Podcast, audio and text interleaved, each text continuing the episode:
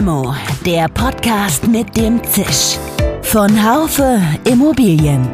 Mal süß, mal bitter. Immer prickelnd.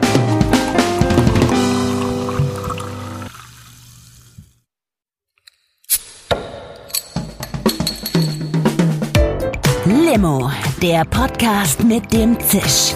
Von Haufe Immobilien. Mal süß, mal bitter. Immer prickelnd. Kennen Sie das Online-Zugangsgesetz? Es ist 2017 vom Bundestag verabschiedet worden mit hehren Digitalisierungszielen, von denen viele noch ihrer Verwirklichung harren. Axel Gedaschko ist Präsident des GDW und Sprecher einer Initiative, die da heißt Gemeinsam durch die Krise.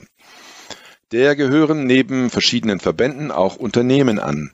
Man hat sich auf die Fahnen geschrieben, Digitalisierungsthemen wie etwa die digitale Beantragung von Wohngeld oder einer Baugenehmigung nun wirklich voranzutreiben. Mehr zu dieser Initiative, die sehr gut zur Corona-Krise passt, heute in der neuen Limo.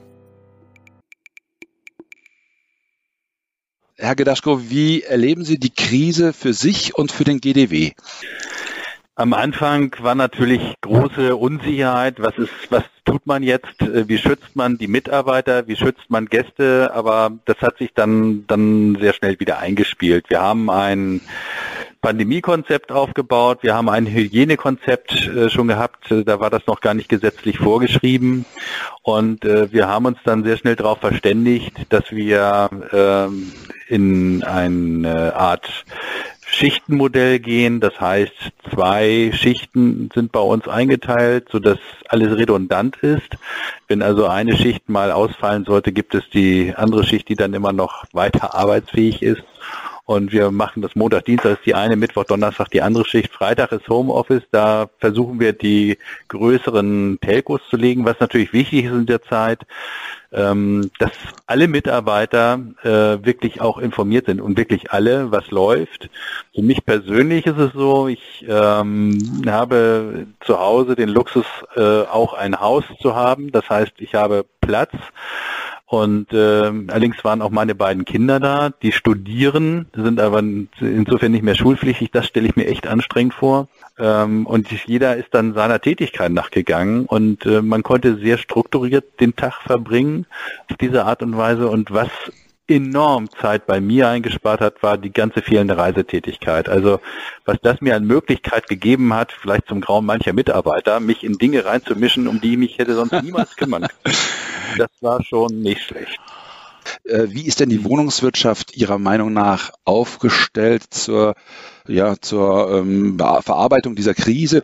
KPMG hat gerade eine Umfrage zur Digitalisierung der Wohnungswirtschaft gemacht mit zum Teil wirklich interessanten Ausga Aussagen jetzt mal hinsichtlich der Nicht-Digitalisierung von Wohnungsunternehmen. Hm. Was kriegen Sie damit? da zeigt sich natürlich genau das Gleiche äh, wie auch in der Vor-Corona-Zeit und äh, da hatten wir ja auch Untersuchungen gemacht und ähm, PMG, ich habe mit denen gesprochen. Ähm, das war ja insbesondere nochmal die Ausrichtung, wie finden PropTechs in, in unsere Szene rein. Die Erfahrung ist, dass die größeren Unternehmen dort äh, in der Regel weiter sind, ähm, dass sie auch mehr experimentieren. Das ist aber auch nicht wirklich verwunderlich. Das Problem ist für die kleineren Unternehmen, ich sag mal, äh, Durchschnittsmitarbeiterzahl äh, 20 Mitarbeiter, da hast du keine Stabsabteilung, die sich dann irgendwie um das Thema Digitalisierung kümmert.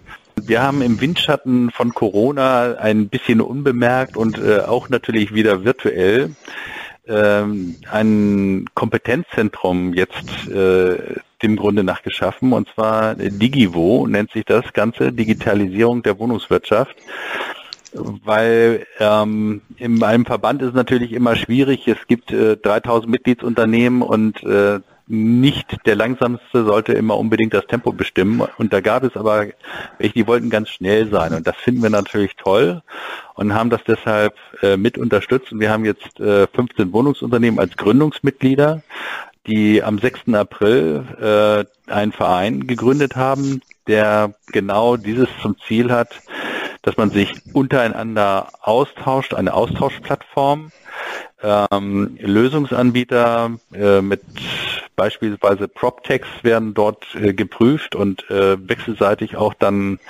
ähm, empfohlen. Es ist die Kritik in der Vergangenheit gewesen, dass viele Unternehmen nicht wussten, die nicht groß genug sind, bin ich auf dem richtigen Weg.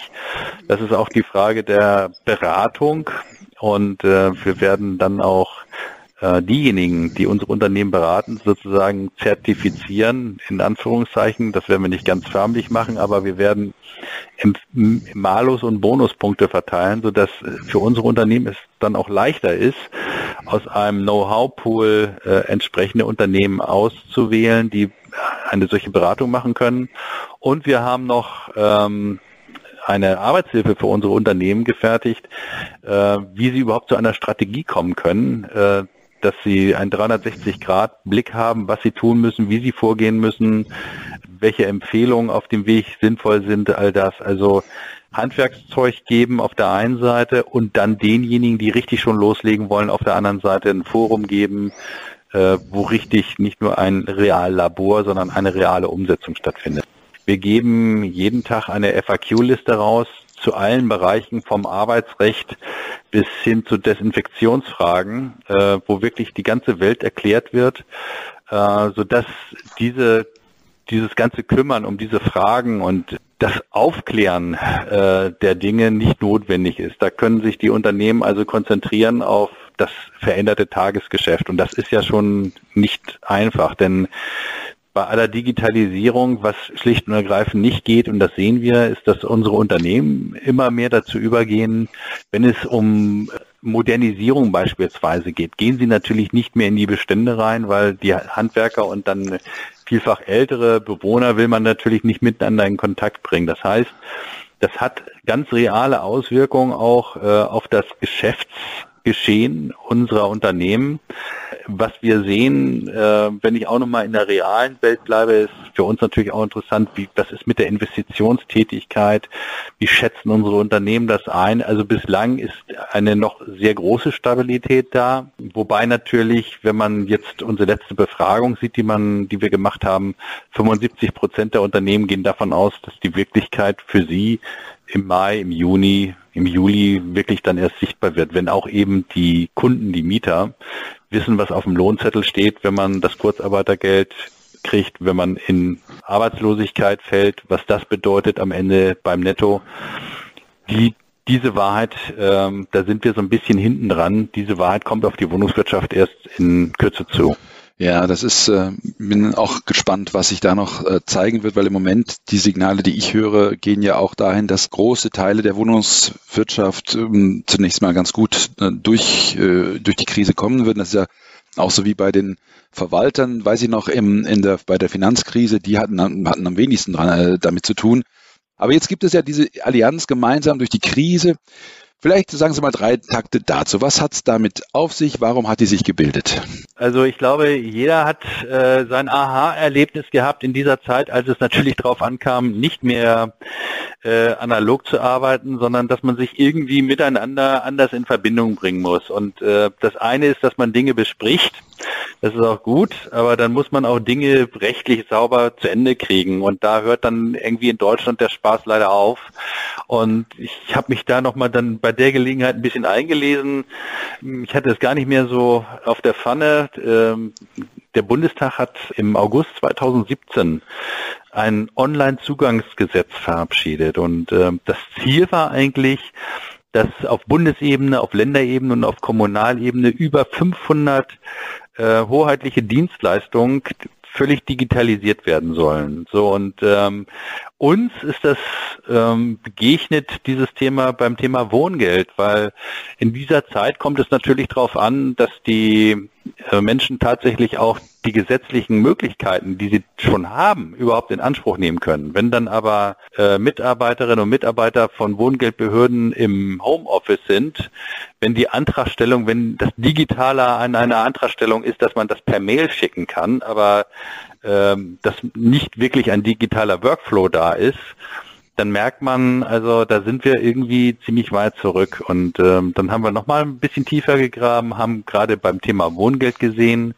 äh, dass es da Pilotvorhaben gibt. Schleswig-Holstein, einige Kommunen äh, sind da äh, die Beginner gewesen. Mhm. Dann kam NRW aber der Rest der Republik fehlt noch. Und äh, wenn man den Unterschied sieht, ja, ich kann in NRW in den Rechner reingehen. Ich habe das mal spaßenshalber mit meiner Tochter gemacht, weil die sonst theoretisch in Aachen studiert. Da kann ich schon sehen an einem Beispielrechner, ob ich überhaupt diesen Antrag stellen sollte oder nicht, ob es sinnlos ist oder ob es sinnvoll ist. Das heißt, ich erspare auch schon eigentlich dem der Behörde äh, unglaublich viel Arbeit und in dem Moment, wo die ganzen Vorinformationen im System drin sind, muss das dort auch nicht mehr eingegeben werden, sondern kann im Prinzip vollautomatisch durchlaufen durch einen Prozess. So, und das gibt es eben so in Deutschland nicht. Und wir erleben, wir haben verändertes Wohngeld, ein erweitertes Wohngeld auf der einen Seite und dann jetzt die Nachfrage Corona bedingt. Und äh, wenn man jetzt beim Städtetag nachfragt, die sagen uns, also wir haben bis zu 50 Prozent mehr Anträge und weniger Leute und äh, im Homeoffice und keine Digitalisierung. So, da merkt man also, wäre schön gewesen, aber jenseits der Corona-Zeit ist es natürlich trotzdem sinnvoll, so etwas dann auch digital zu haben. Und das war für uns der Punkt, wo wir gesagt haben, hm, und dann kamen äh, Anrufe und auch von verschiedenen anderen Partnern, die jeweils ihre eigene Sicht natürlich auf, ich sag's mal, Kernprobleme hatten. Und dann haben wir gesagt, bestimmte Partner wären uns noch wichtig. Die haben auch sofort gesagt, wir sind dabei, wir sehen das genauso wie ihr. Und daraus sind dann aus den einzelnen äh, Branchen, aus den einzelnen Unternehmen insgesamt zehn Punkte zusammengetragen worden, die dafür sorgen könnten, dass auch in solchen Zeiten durch Digitalisierung der Markt nicht zusammenbricht, sondern von der Baugenehmigung über den Wohngeldantrag, die Wohnungsbesichtigung, der Notarvertrag, Transaktionen, aber auch unsere eigenen Unternehmen, virtuelle Besichtigung der Wohnung, das alles stattfinden kann, könnte, äh, wenn man es denn nur wollte und wenn man jetzt gemeinsam auch sich etwas mehr Mühe gibt als in der Vergangenheit. Lassen Sie mich noch ganz kurz zu dem zu der Zusammensetzung der ähm, der Gruppe kommen, die hier tätig geworden ist es sind ja viele Verbände auch nicht dabei und einige auch Unternehmen, die ziemlich namhaft sind. Das macht mich so ein bisschen stutzig. Also diese Zusammensetzung der Unternehmen, das würde mich nochmal interessieren.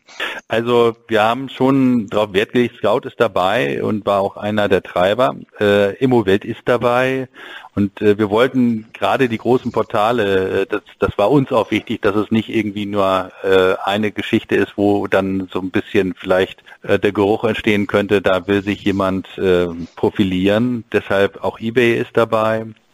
Und äh, von den Verbänden, ähm, ich glaube, also wir waren angesprochen worden, genau wie der ZIA oder der IVD oder der VDIV und der BVFI. Also sind eigentlich schon die namhaften Verbände dann äh, letztendlich dann doch dabei. Einige, glaube ich, haben sich dann dagegen entschieden. Da gibt es bestimmt auch gute Gründe für, aber wir haben gesagt, ähm, auch wenn vielleicht hier der Werbeeffekt für einzelne Unternehmen dabei ist, das kann und muss zurückstehen hinter dem richtigen Inhalt. Und wenn eine solche Vielfalt von Marktakteuren sagt, also wir brauchen das, haben wir schon die Hoffnung, dass es dann auch auf fruchtbaren Boden ja, ich finde es auch spannend, gerade der BVFI hat ja nicht so eine große Lobby hier, hier, die sind ja immer im Clinch auch mit dem, mit dem IVD. Aber ich finde, das ist ja nun ein Zeichen dafür, dass es in so einer Situation auch ungewöhnliche Allianzen äh, gibt. Und äh, weiß ich, genau. gibt es da, gibt es da solche, merken Sie irgendwelche Rivalitäten mit der, in der Zusammenarbeit? Also äh, das ist normales Verbandsgeschehen. Äh, das ist so ein bisschen äh, manchmal der kleine Hahnkampf. Wer ist als Erster in der Presse? Wer, wer ergreift als Erster das Wort? Aber entscheidend ist letztendlich eines, dass man äh, jenseits dieser Mechanismen dann doch gemeinsam am großen Strang zieht. Und ähm, ich glaube, 90 Prozent der Fälle passiert das auch. Insofern hat sich da in den letzten Jahren auch eine Kultur entwickelt. Das hängt natürlich auch mal mit den handelnden Personen zusammen, die sich kennen, die sich auch wertschätzen und äh, wo man jenseits solcher Rivalitäten dann nicht die Rivalität in den Vordergrund stellt, sondern ja, ja. praktische Notwendigkeit. Ja, ja, das ist ja auch, so sollte es ja auch sein. Äh, fragen Sie mal den BVI und den VDIV, da kriegen wir das wahrscheinlich nicht hin. Aber das ist nochmal ein anderes Thema. Aber gehen wir mal die einzelnen Regelungen durch. Ähm, mhm. äh, also ich will das jetzt nicht alles äh, im Detail, aber wir haben Baugenehmigung, Bewilligungsverfahren, digitale Beantragung von Finanzierungen, Online-Weiterbildung. Vielleicht sagen Sie nochmal kurz, was Ihnen da neben dieser Wohngeldthematik äh, besonders wichtig ist. Welche Forderung? Naja, dann äh, fangen wir mal ganz vorne an beim Prozess. Das ist natürlich äh, die Baugenehmigung selber. So und ähm, ich hatte schon von dem Onlinezugangsgesetz äh, gesprochen und laut diesem Onlinezugangsgesetz sollte auch natürlich eine Baugenehmigung voll digital beantragt und dann letztendlich auch bearbeitet und genehmigt werden. So und dieses elektronische Baugenehmigungsverfahren, das äh, sind vier zentrale Schritte. Das ist eine Bauvoranfrage, das ist eine Antragstellung, eine Prüfung, eine Genehmigung, Ablehnung, Aufforderung zur Änderung. Ist eigentlich kein Hexenwerk, aber wir haben hier natürlich ähm, dann nicht mehr das, was wir jetzt im Wohngeld haben, dass es eine Bundeszuständigkeit gibt und eine Länderzuständigkeit, sondern hier sind letztendlich die Kommunen, die Baugenehmigungsbehörden in Deutschland zuständig. Und viele Länder ähm, haben da nicht den großen Antrieb, denen irgendwie zu helfen. Da passiert gar nichts. Und es gibt auch eine ganz interessante Untersuchung äh, bei den Kommunen. Und äh, sehr viele Kommunen sehen überhaupt keinen Sinn darin, äh, das zu tun, fühlen sich alleine gelassen bei dem, was sie tun sollen und ähm, das sind beispielsweise laut einer Umfrage jetzt vom Ende letzten Jahres 55 Prozent geben an, dass ihre Kommune sich nicht ausreichend in die Landes- und Bundesaktivitäten einbezogen fühlt. Mhm. Und äh, nur 16 Prozent glauben, dass sie mit ihrem aktuellen IT-Dienstleister überhaupt gut auf die Umsetzung dieses Online-Zugangsgesetzes eingestellt sind. Das ist eigentlich super erschreckend und man kann nur hoffen, dass äh, diese erzwungene Situation, dass sich jeder, egal wo er gearbeitet hat, in den Kommunen, auf Landesebene, auf Bundesebene, in den Unternehmen, in den Verbänden, wo die Notwendigkeit äh, sichtbar geworden ist, ich brauche stabile Leitung. Das ist die Baugenehmigung, die leider überhaupt nicht läuft aufgrund dieser föderalen Vielfalt. Da kann der Bund nicht einfach sagen, wir machen mal das Verfahren und das läuft so und so. Und deshalb ist es eigentlich mit die problematischste Baustelle. Wohngeld hatte ich schon angesprochen. Die Wohnungsbesichtigung, das ist natürlich jetzt wirklich schwierig. Und deshalb ist es natürlich die Frage, wie können wir eine Wohnungsbesichtigung auch anders machen, auch anders, auch anbieten. Das heißt ja nicht, dass es alleine so sein soll, sondern dass man auch gerade Menschen, die von weiter her kommen, also ähm, äh, ich stelle mir jetzt auch mal einen Student vor, der jetzt dann eine Wohnung sucht, so und das auf einem dichten Markt. Und dann versuchst du zu gucken, ist die Wohnung überhaupt für dich passend. Sondern fährst du dahin, fährst du da deine 200 Kilometer und stellst dann fest, hm, dumm, passt nicht. Sowas wäre gar nicht notwendig, wenn man schon mal einen groben Überblick hätte nach dem Motto passt oder passt nicht. Alleine schon deshalb, um dann vielleicht im Realen die, die, die Finalisierung hinzubekommen. Also solche, solche, wenn ich Sie da unterbrechen darf, solche Initiativen von Unternehmen äh, gibt es ja nun vielfältiger Art. Ich glaube, es geht im Wesentlichen um die Verbindlichkeit dann auch, dass man sagt, okay, wenn ich eine Wohnung online besichtige und kann dann nicht so ohne weiteres zurücktreten. Sie sind ja nicht an, äh, an Unternehmen gerichtet, wenn ich es richtig sehe, mit Ihrer Initiative, sondern Sie richten sich ja an den Gesetzgeber. Ja, aber ist es natürlich auch ein bisschen äh, an uns selber gerichtet. Äh, wir wissen, äh, dass die Immobilienwirtschaft nicht gerade die Speerspitze der Digitalisierung in Deutschland ist. Das müssen wir einfach nüchtern feststellen. Das hängt auch mit dem Geschäftsmodell zusammen. Aber wenn das so ist und wenn man jetzt sieht, dass äh, dem man den, den Menschen es wesentlich leichter machen kann, dann erwächst daraus schlicht und ergreifend auch eine Selbstverpflichtung der Branche, hier Gas zu geben. Und gerade wenn wir auch vom Gesetzgeber erwarten, dass er Gas gibt, dann können wir natürlich nicht hinten anstehen, sondern das muss Hand in Hand gehen. Und deshalb muss auf der einen Seite von unseren Unternehmen natürlich überhaupt darüber nicht nur nachgedacht werden, sondern man muss es ermöglichen. Und dann muss das natürlich tatsächlich, genau wie Sie sagten, auch dann so sein, dass eine solche virtuelle Besichtigung dann, wenn der Kunde es möchte, auch ausreicht, um den gesetzlichen Anforderungen zu entsprechen. Genau. Gibt es denn schon äh, Reaktionen aus, aus der Politik auf Ihr auf dieses Zehn-Punkte-Programm oder ist es dafür einfach noch zu früh? Also ich glaube, das ist zu früh und ähm, im Moment gibt es natürlich auch ähm, Notwendigkeiten, die gigantisch sind, äh, um schlicht und ergreifend Unternehmen auch zu retten. Ähm, und von daher haben wir auch Verständnis, dass da jetzt nicht sofort äh, etwas kommt. Ich will es mal so sagen, in fast allen Sonntagsreden wird die Digitalisierung der Bundesrepublik beschworen. Also es kann eigentlich unmöglich so sein, dass eine offizielle Reduktion, äh, Reaktion auch nur zurückhaltend ist. Also eigentlich äh, ist erwartungsgemäß, ja, das sehen wir genauso. Das Spannende für uns in dieser äh, Truppe ist dann allerdings natürlich, was wird davon wirklich jetzt umgesetzt und anders umgesetzt. Und äh, ich hatte Ihnen die äh, dramatischen Zahlen der Kommunalbefragung gesagt. Da geht es letztendlich auch um Geld bei der Einführung von Systemen. Es ist zwar längerfristig auf jeden Fall kostengünstiger mit solchen Systemen zu arbeiten, als kurzfristig weiter händisch, manuell das Ganze zu machen, aber äh, wir kommen jetzt rein in eine Situation, wo den Kommunen das Wasser bis zum Halse steht. All das wird dann auch eine Rolle spielen tatsächlich bei der Umsetzung dieser Wünsche. Sie wollen, Sie wollen jetzt ja mit äh, Politik und Verwaltung äh, ins Gespräch kommen. Wie soll das konkret passieren? Gibt es da äh, Foren?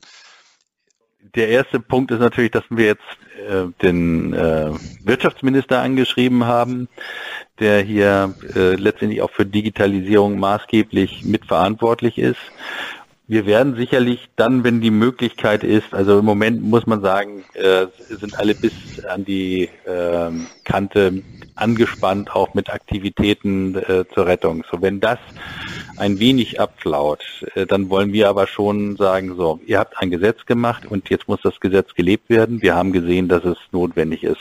Aber das wird erst noch kommen. Im Moment muss man einfach sagen, sind die Prioritäten, und das verstehen wir, ein wenig anders. Klar. Äh, damit jetzt noch ein größerer Druck gegenüber dem Gesetzgeber aufgebaut werden kann oder vielleicht auch ein Druck, ein Selbstdruck äh, für die Branche, muss die Initiative ja wahrscheinlich noch ein bisschen an äh, Kraft gewinnen können. Können da weitere Unternehmen äh, dieser Initiative beitreten oder sind sie jetzt, ist das Boot voll? Also äh, Boot voll bei solchen Dingen darf man nie sagen. Jeder, der äh, dieses Ziel mit unterstützt, der ist herzlich willkommen. Wir müssen vor allen Dingen, und das ist eben der föderale Staat, ist, ist notwendig, dass wir diese ganzen Gedanken auch nochmal regionalisieren dass wir in jedem Bundesland mit jedem äh, Ministerium, was dafür verantwortlich ist, diese Diskussion führen. Das heißt, wir werden das Ganze auch geben in unsere Regionalverbände.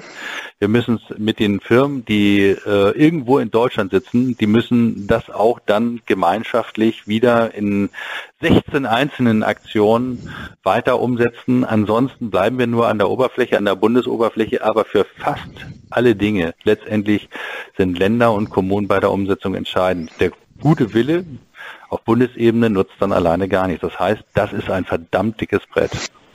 Ich danke Ihnen sehr. Alles Gute für Sie und bis ganz bald, Herr Gedaschko. Hoffentlich bald auch wieder mal face to face.